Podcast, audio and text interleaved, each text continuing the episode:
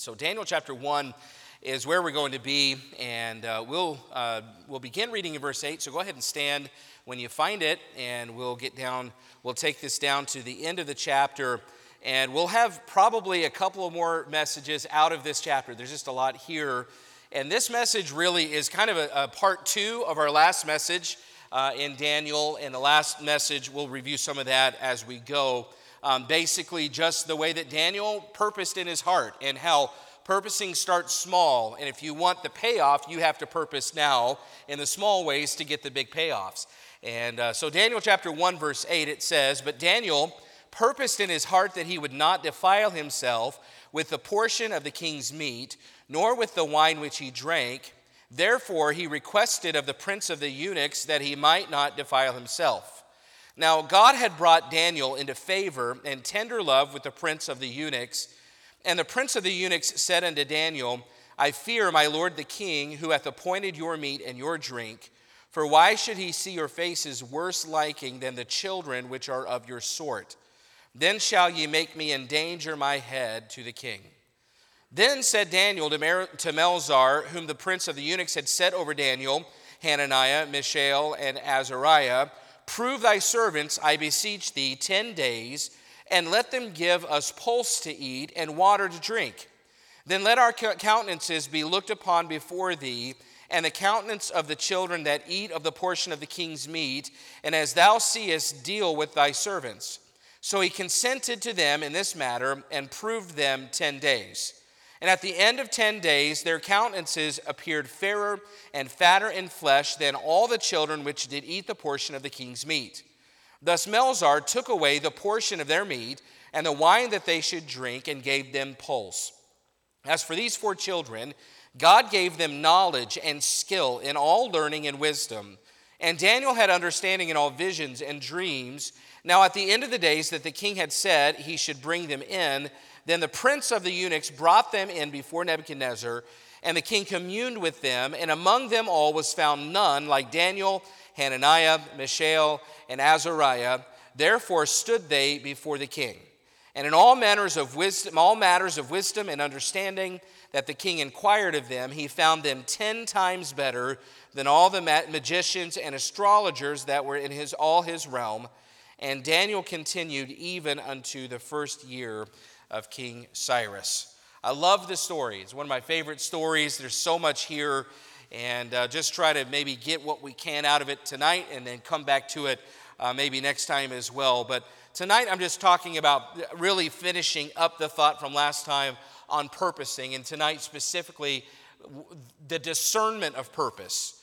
Meaning that sometimes uh, we, we, t- we tend to purpose about certain things um, in one way or one area, but they're not really the important areas. So, so we have purposing in this area over here, but it's not really an area that God wants us to be purposing in. Uh, or, or we have purposing in this area over here, and it's not that important, yet an area that would be very important to God, we're not that deliberate about. And so I just want to talk tonight about the discernment of, dis, of, of purpose, and we'll ask the Lord to bless us as we get into this. Lord, I need you and pray that you'd help me tonight. Just uh, submit myself to you and ask that you'd fill me with your spirit in Jesus' precious name. Amen. Thank you. You may be seated. Last time we were in uh, this passage, we saw how Daniel understood the importance of the small decisions. Uh, he was under a lot of pressure. If you remember, uh, we talked about how he had watched a whole generation before him that had given into the pressure of the culture. I, he, was, he was raised in a culture, and, and I believe Daniel had good parents, parents that loved him and loved the Lord. But I also believe that Daniel knew, that all around him in the nation of Judah, there were those that had given into the pressure of the culture. Uh, I mean, God judged them for it. And so he had, he had observed the previous generation and, and saw how easily they submitted. And if you think about it, if, if one generation sees the generation before them giving in to certain things, it makes it much easier for the generation watching to say, oh, my parents did that, so I can do that. It, it, impacts the next generation. So he was under pressure because he had watched the previous generation uh, get into uh, idolatry and those things. Not only the pressure of the previous generation, he was under pressure of the current generation. Uh, if you read uh, this, this chapter, it becomes clear that the other young men that, that had been brought from Judah to, to, uh, to Babylon, they were giving in to the pressure. They were eating the meat, they were drinking the wine, and Daniel and his friends were saying, This isn't right. This goes against God's law of consumption. And this is meat offered to idols. These are uh, potentially drinks offered as sacrifices. We shouldn't be eating and drinking these things. Um, but the rest around him were. So there's pressure there. Not only that, there's also pressure in that the king was actively trying to brainwash them to believe the Babylonian ways. Uh, he was trying to get them to, uh, he was educating them and, and he was trying to teach them the ways of Babylon and trying to get them from Judah, get the Judah out of them and replace it with Babylon in, at that time. So there's all kinds of pressure. And really, you think that's not really fair. I can't believe Daniel was facing that kind of pressure. But the pressure was not going to get better, it was not going to get lighter.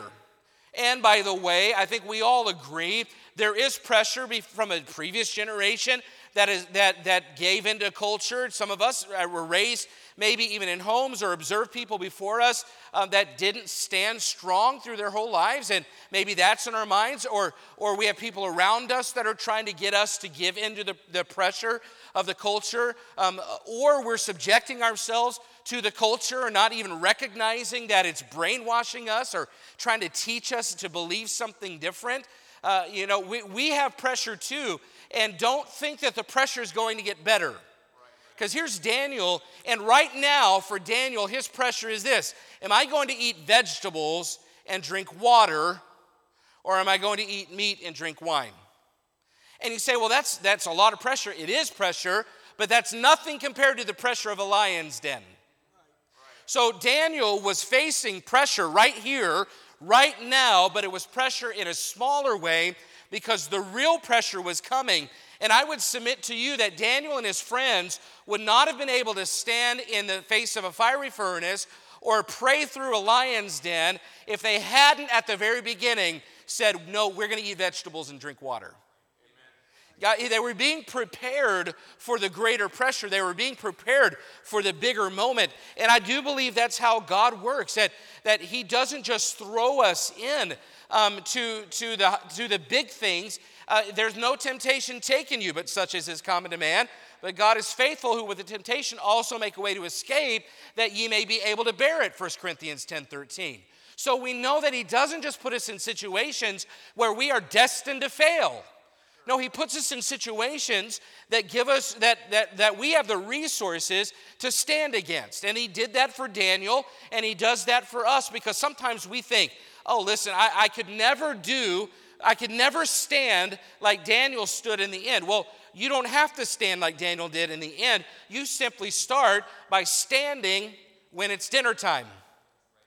You start in the small ways. You're not thrust into the lion's den at the very beginning. You start with the dinner table. And don't get discouraged. Recognize what's literally happening. Daniel literally is, it says he purposed in his heart. That, he, it said, that means he placed something on his heart, meaning this was an inner conviction. This was not an outside force telling him what to do. No, he believed something strong enough that he, that he was going to be resolved to keep it. The heart is the center of reason. The heart is the center of our decision making. It's where our mind, will, and emotions are. It is the, it is the uh, you might call it the air traffic control center of your life. What's on your heart will come out in your actions, it will come out in your words. Listen, our strongest convictions aren't things that we inherit from our parents. Our strongest convictions are the things that we have decided on an inner level, inward level. That we make a decision inwardly. Someone once said, a belief is something you hold, a conviction is something that holds you. Meaning that you are so bought in with that conviction that no matter if you wanted to escape it, you couldn't because you have decided that strongly. Somebody else said inner conviction can overcome any outer pressure to compromise. You want to know how, how conviction, how strong your conviction is? Well, how do you stand in the face of temptation? Because you can say all day that I have a conviction against this certain action, but when the temptation comes, if you give in to that action, then it's not a conviction. And it's time to take that belief that you have, maybe it's just an intellectual belief, and place it somewhere deeper, somewhere on your heart. That's how resolved we have to be about doing right. And I know it sounds so hard, but it was literally this Daniel and his friends were going to have to sit down at the table, and they were going to have to look at a piece of steak and look at wine, and they were instead having to push it away and eat vegetables and water. That's literally what they would be having. And so before we think this is too hard to do, well, I think probably any of us, well, you say, you don't know my love for Texas Roadhouse. I get it. Mouth starts to water. They bring those rolls out. I've almost eaten more rolls than I knew what to do with, and then they bring this steak, and I'm like, I'm not sure I can even fit a bite of steak after all those rolls. But through God's grace and help, I'm not sure. I'm gonna, I'm gonna say gluttony is on God. So, uh, no, I mean, I know meat, good drink. They look around, everybody's doing it. But on the other hand, is it possible for that one meal for them to choose right? Well, yeah. Now, do they have to, in 50 years, be left standing and that's what they're making a choice to do? No. They're simply saying, No, uh, can I choose this right now? Can I make this choice today? No, it's not about victory over the next 50 years. No, it's can I do this right now? Can I say no today to that temptation? Can I say no this time? to that temptation? Can I say no to the dessert this time? Can I close my computer? Can I turn off the app right now? Can I close my mouth instead of keeping it open and saying what I want to say? See, listen, sometimes we think it's so big and it's so long term and it's man 50 years down the road, I've got to remain standing. No, all that God asks you to do to prepare you for those big moments is make the right choice in the small moments. That's purposing in your heart. In order to purpose in our hearts, we're going to have to learn to stop trusting our emotions at times. Because I'm telling you, the emotion of, of what they were smelling and what they were watching, that would have been hard to give up. But, but you, if you have a conviction, then that vi- conviction overrides your emotions. There will be times you're going to have to accept inconvenience that, that you say, I know it's not going to be easy. I know I have to wake up, and I know I have to turn off my alarm, and I know I have to put on my workout clothes. I know I have to pick up my Bible. I know I've got to do that. Um, understand up front that it's not easy. There will be inconveniences. Recognize it's going to feel lonely.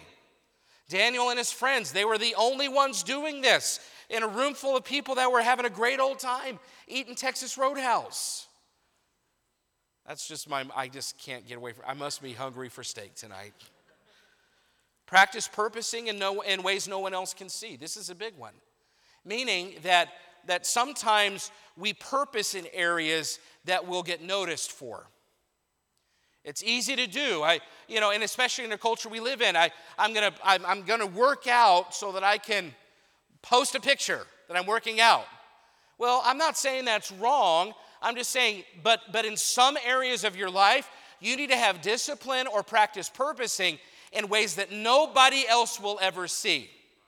So that you know your motive is not to impress somebody or not to get noticed. No, but your motive is that God sees it and He's the only one that really matters anyway. We got to get to the place where our purposing is not about being noticed, it is about simply doing right whether or not anybody else notices. Small choices matter, and, but, but it, listen, it's not just about discipline, it's also about discernment. And this is kind of the second part then that I want to get to. You've got to know what to purpose. See, the first part is about being disciplined, but this thought is really kind of about being discerning about what you're going to be disciplined about. We have to be discerning about what gets this level of purpose in our lives. See, it's true that not everything that we do is worthy of inner conviction. Not everything we do is worthy of this kind of purposing. Um, you know, and I, you know, just throwing out two things. Okay, so uh, I'm going to give you two scenario or two examples, and we decide. So, right, so let's say that one of the choices we have is uh, reading our Bible. Okay, the other choice that we have is playing a video game. Say, now you be careful, preacher. no, I mean, would we all agree if we're if we're deciding which of these areas in our life deserves purposing, we would say, would we say the Bible or the video game? Please say Bible, please say Bible, please say Bible. Or else we're gonna have to start at the very beginning, okay? Yeah, thank you. I mean, video games are fun, but video games don't deserve the level of purpose that Bible reading does. You know, and uh, recreation eh, or hobbies, those are fun. But if, if there's a conflict between that and a missions revival service, um, uh, what we do for fun doesn't, doesn't compare to the importance of gathering together during a missions week with your church family. You know, I mean, eating out is fun. We enjoy that kind of stuff. We enjoy doing those kinds of things. But if it comes down to, okay, this week I can either eat out with my family or I'm going to give to the missions commitment I just made, there's really no comparison. See, the problem though is we are not very discerning about the things we purpose with. In, in, that there are plenty of people who are purposing in areas that are far less important than the things that Daniel was purposing in. It, Daniel took these two things and he decided what was more important to the Lord. Do I want to look good before the king? Or do I want to please the Lord with my diet? In his mind, that's what he was going for. Now, is it a good thing to present your best self if you're going to stand before somebody like a king? Well, yeah, absolutely. But in Daniel's mind, that's not nearly as important as obeying God. So he had to decide, and he gives us this help in how he decides how to choose what to purpose for. To him, it's a no brainer, but sometimes we get our priorities mixed up when it comes to purposing.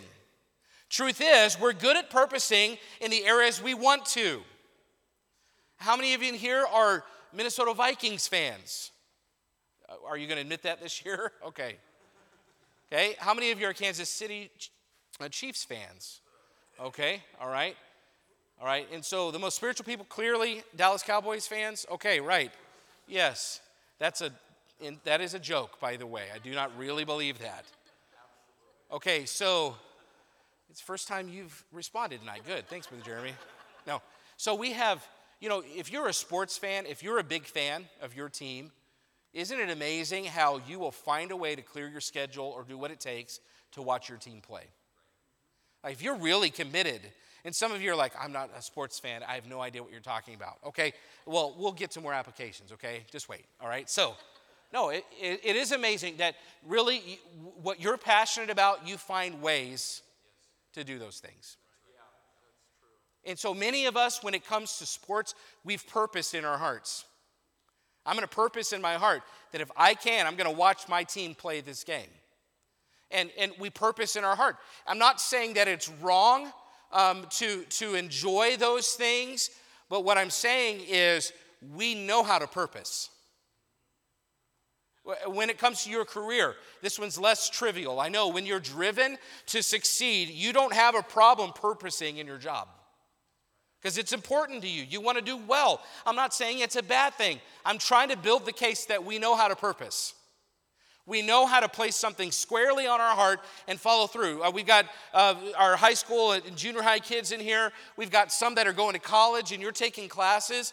Um, listen, if school is important to you, if you want that certain GPA, or you want that certain scholarship, no one has to tell you to do your homework or study for the test. You have purposed. You're going to do it, it's important to you. Uh, if you're working out because you want to be fit or you want to lose weight or you want this or that, no one has to tell you to get up and exercise because you've purposed in your heart to do it. I'm not downing any of these things. I'm not saying they're inappropriate or wrong. I'm simply letting you see that we know how to practice purposing in the areas we're passionate about already. We don't have trouble purposing in some areas of our lives. And you say, Well, I don't have anything like that. You have something you're passionate about. Everybody has something they're passionate about. And when it's important to you, you find a way to do it. It's amazing how we resolved we are to watch our favorite show no matter what happens in our schedule. Um, but sometimes we have a tough time motivating ourselves to read our Bibles. I, we are, we're good at purposing, we just don't always purpose in the right ways. We can be so committed to things like, and I don't, I mean, I know that's hunting season coming up. Hunting's a big deal for some people, and I, and I don't begrudge it. I, am I'm, I'm fine with that. Um, but we can be so committed to something like hunting, but, but we can't then find a place in our lives to purpose and pray. You know, so we're good at purposing. Part of the battle in purposing is knowing, though, what to purpose how to purpose or what areas to focus on. Are there areas, I'm just asking tonight, are there areas in your life and that you are purposed in, in, in these areas over here, but there are areas in your spiritual life that you have not taken time to purpose in those areas? You're, you're faithful to your job. You're working on your car. You have these habits. You're working out. You're doing all these things. You find ways and time to do the things that you love but there are things in your spiritual life. God has a desire for you to take some areas, steps in these areas too, but you haven't because you're purposing over here, but you're leaving God out of the process. No, what, what I'm simply encouraging you to do tonight is that same resolve with which you work out. The same resolve that has kept you on that diet for as long as, and that takes resolve, doesn't it? The same resolve that you put into your job, the same resolve that you put into your schoolwork. Now take that resolve and apply it over here in the areas that matter the most to God and see how He blesses it. We say, I'm just not disciplined. No, we are disciplined in the areas that matter to us. Translate the resolve over here to the resolve in your, your commitment to your church family, your commitment to witnessing, and, and sharing the light of the gospel with people you come across. Take the resolve that you have over here in some area and put that, apply that to your walk with God. So we need to know what to purpose. We also then we need to know how to purpose. You know, it's interesting. Daniel didn't come up to up to the prince of the eunuchs and and say, "You wicked infidel, you don't know what it's like to serve the one true God. You'll never get me to defile myself." with this meat and drink. You know, there was no pride in Daniel. There wasn't this, this spirit that he comes and he says, You don't know what we're talking about. I'm much better than you know. Daniel comes and he's reasoned and he's humble. And he makes a request. Verse 12, it says, Prove thy servants, I beseech thee. That's, that's saying, I'm begging of you, I'm making a request of you. 10 days, let them give us pulse to eat and water to drink. Then let our countenances be looked upon before thee, and the countenance of the children that eat of the portion of the king's meat. And as thou seest, deal with thy servants. Daniel didn't come along and, and proud, uh, proudly say, This is what we're doing, and you're not going to stop us. No, he made a request. He was humble about it. We're going to talk about this more next time. But he, he now we know Daniel had purpose not to defile himself. Okay, that decision had already been made. We know that. But what I appreciate about Daniel is that he does it in a balanced way. You know, it, uh, don't you love it when somebody you're around, like they decide to go on this like crazy psycho, it's called the psycho diet. It's like, yes, you get a square of cardboard and two shakes of salt a day. I, I'm, I, I'm not hungry at all after three days. Like, this is, like, you know, have you ever been around somebody and they're so intent on their diet, it's like it affects everything, every conversation. I mean, everything you, I mean, it's just every, uh, yeah. Well, Daniel had already decided that, but he didn't come along saying, everyone's got to do it my way um, because my way is best. No, he, he was balanced. And instead of demanding, he requested. And he comes along and he's humble about it. And, and he says, now, Listen, I, there's this an area I'm not going to compromise in, but I want to do this the right way. And, and so if you're being asked, like, so for instance, there's always a right way to do right. There's a, there's a way to do right and have the right spirit about it. I mean, I'm just thinking about some of you in your workplace. If you're ever asked in your job to do something that, that you feel is unethical or goes against your conviction as a Christian, don't just throw a righteous fit. Go to your authority and talk to them about it. Like there's a right way to do these things. Taking a stand, did you know taking a stand can be done with humility? You know, sometimes we take these strong stands, and, and I'm thankful for people, for people that take stands, but in standing alone, there's a lot of pride. Look at me. I'm standing, no one else has my standards. No one else um, is as disciplined in these areas as I am. No one else is as spiritual as I am. I don't think that's, I, I think you may have the right standards, but that's not the right spirit. There's a way to be balanced and to do things the right way and, and have still maintain a testimony that points people to Jesus Christ and not your pride. You know, it's usually possible to purpose some things in your heart. And here's Daniel. He's purposed things in his heart, but he finds himself in loving favor with the prince of the eunuchs. There's got to be balance in his life somewhere. I would say if you're going to stand strong for something, if you're going to be resolved about something, of all the things that you do, the most important thing that you can do is have the disposition of Jesus Christ.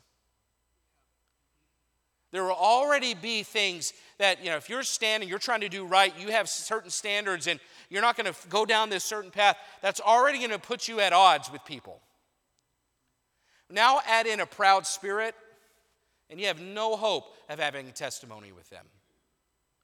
So, standing strong, having standards, and doing right, it is possible to do all of those things and have a spirit of Jesus Christ. And if you will do that and you'll speak the truth in love and you'll be humble in your interactions, I'm telling you, it'll go a lot further in helping you to take the stands that you feel like you ought to if you just are remaining humble. I'm thinking about dealing with your neighbors. There are certain things neighbors do sometimes. Yeah, this is practical stuff. And, and it drives, drives you a little bit crazy. You know? I mean, it, it's, it's fine, but man, you could get annoyed pretty quickly. Well, you know, it, it's okay to, uh, to do right. It's okay to stand strong. It's okay to have a set of ethics and be convicted and have convictions about things. But you you should never interact with your neighbor in a way that makes them think, I thought they said they were Christians or at work. I mean, there are coworkers that, I mean, just rub you the wrong way sometimes. And, and they're not doing right, and they're, they're not speaking right, and they're not saying the right kinds of things. And you could, I mean, the right thing to do would be to take a stand and, and not defile yourself in that, in that area. But you could also, I believe, do it in a way that lets them know that you love them and with humility show them the spirit of jesus christ. It might be different but but but be sure that you've tried to protect god's name with your spirit. That's how we purpose. Meaning that we don't purpose with pride we purpose with humility. And that we are and that our, our goal you know the idea of think win-win that our goal is that yes i can stand strong like i'm supposed to but i can also win you over by having the spirit of jesus christ. Well that's the perfect balance right there so know how to purpose, but also then, then use, use the benefits God gives you for the Lord. You say, well, what does this mean? We'll look back up in verse 9. Now, God had brought Daniel into favor and tender love with the prince of the eunuchs. You say, okay, what does that have to do with anything? Well, God brings Daniel into favor with the prince here, the prince of the eunuchs. But you know what, Daniel? It's interesting. Daniel doesn't spend time getting extra benefits. He doesn't use his influence to get luxuries that like because he's looking around and he knows he's got favor with the prince of the eunuchs and nobody in a way nobody else does. And he, so he didn't use that favor to say hey hey can you do this? I need a perk.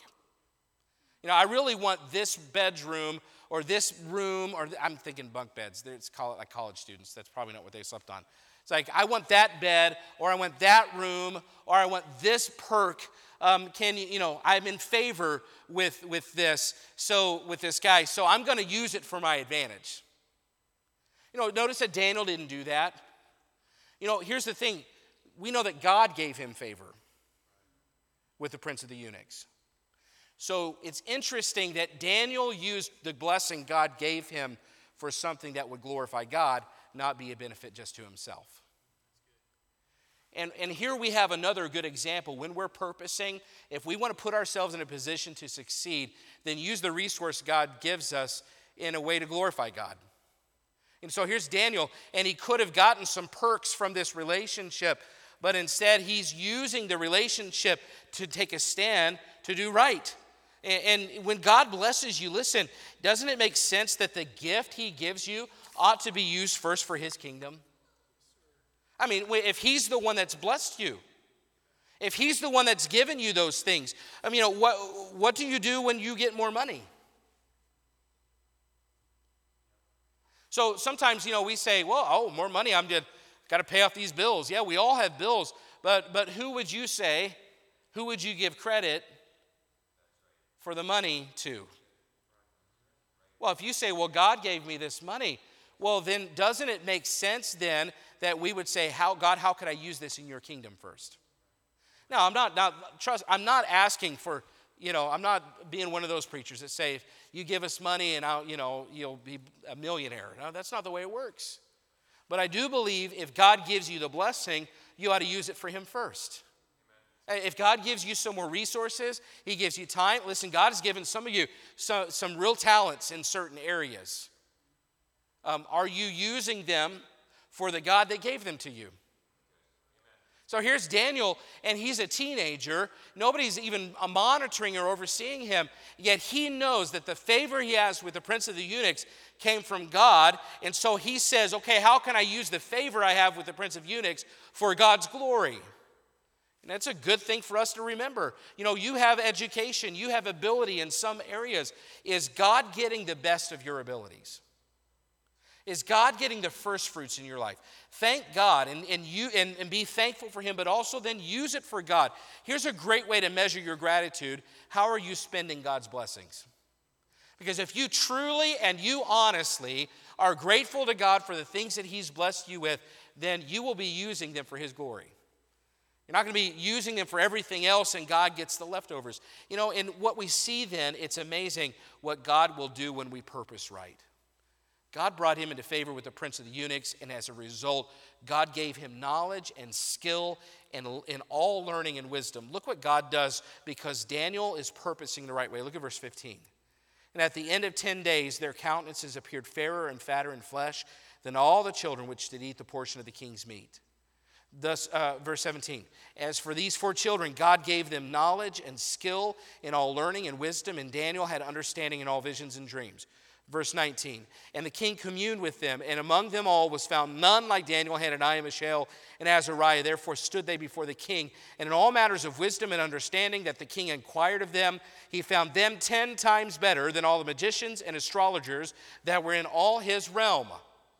You know, here's a, a young man and he's purposing, he, he's purposing the right things. He knows what to purpose, he knows how to purpose, and he's using the, the things that God has blessed him with to, to increase the kingdom in the name of God. And God blesses him in incredible ways because of it.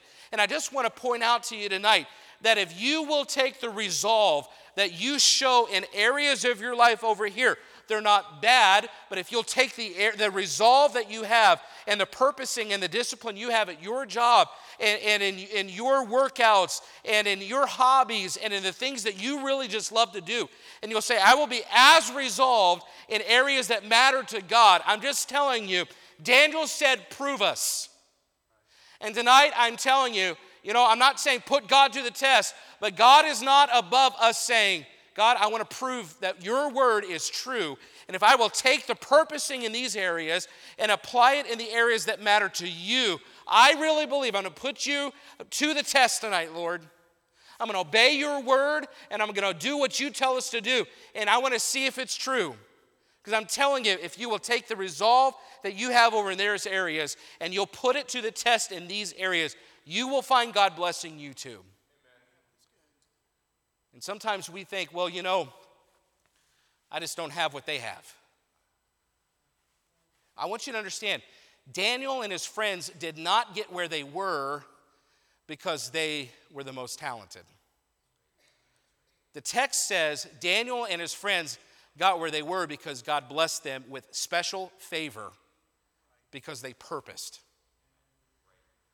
So, my message to you tonight is this you know how to purpose. There are areas in your life you are purposing right now and you're doing well at it. It's time to take that template and put it over your Bible reading now. It's time to take that template and put it over your prayer life. It's time to take that template and put it over your commitment to serving God at Eastside Baptist Church. To apply the things that you're doing over here to this area over here. And then sit back and watch God bless you in ways you never thought He'd bless you before. It's not about talent, it is about you making a purposed decision, resolved in an area that matters the most to the Lord. And just watch what he does. I mean, he gave these young men special favor in ways they probably never thought. Who do you think when they got kidnapped and taken to Babylon, fast forward a few months, that they would be standing before king? I don't think so. Just never lose sight of what God can do with us when we simply do what we can. I think about missions. Missions giving requires purpose. And some of you have just maybe even stepped out on faith for the first time this week, or you, you took a step and you think, I'm just not sure how it's going to work. You know, it, really, in the grand scheme, it's not much in the grand scheme. But if we simply do what we can do, I think we've seen God take what we give and multiply it and bless because of it.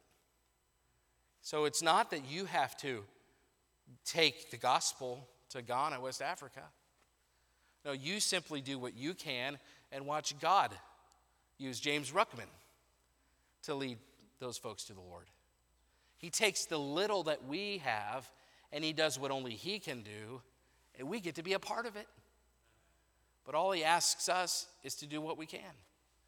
We do our part in purposing, it's simple. It's generally simple. While we're doing our simple part, God takes what we're doing and He blesses us with it. He adds blessings because we've done what we can do and He does what only He can do. Listen, if you can purpose something small, God can produce something big.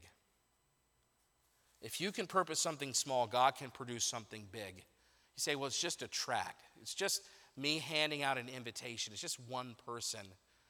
And it's true, it's just one person.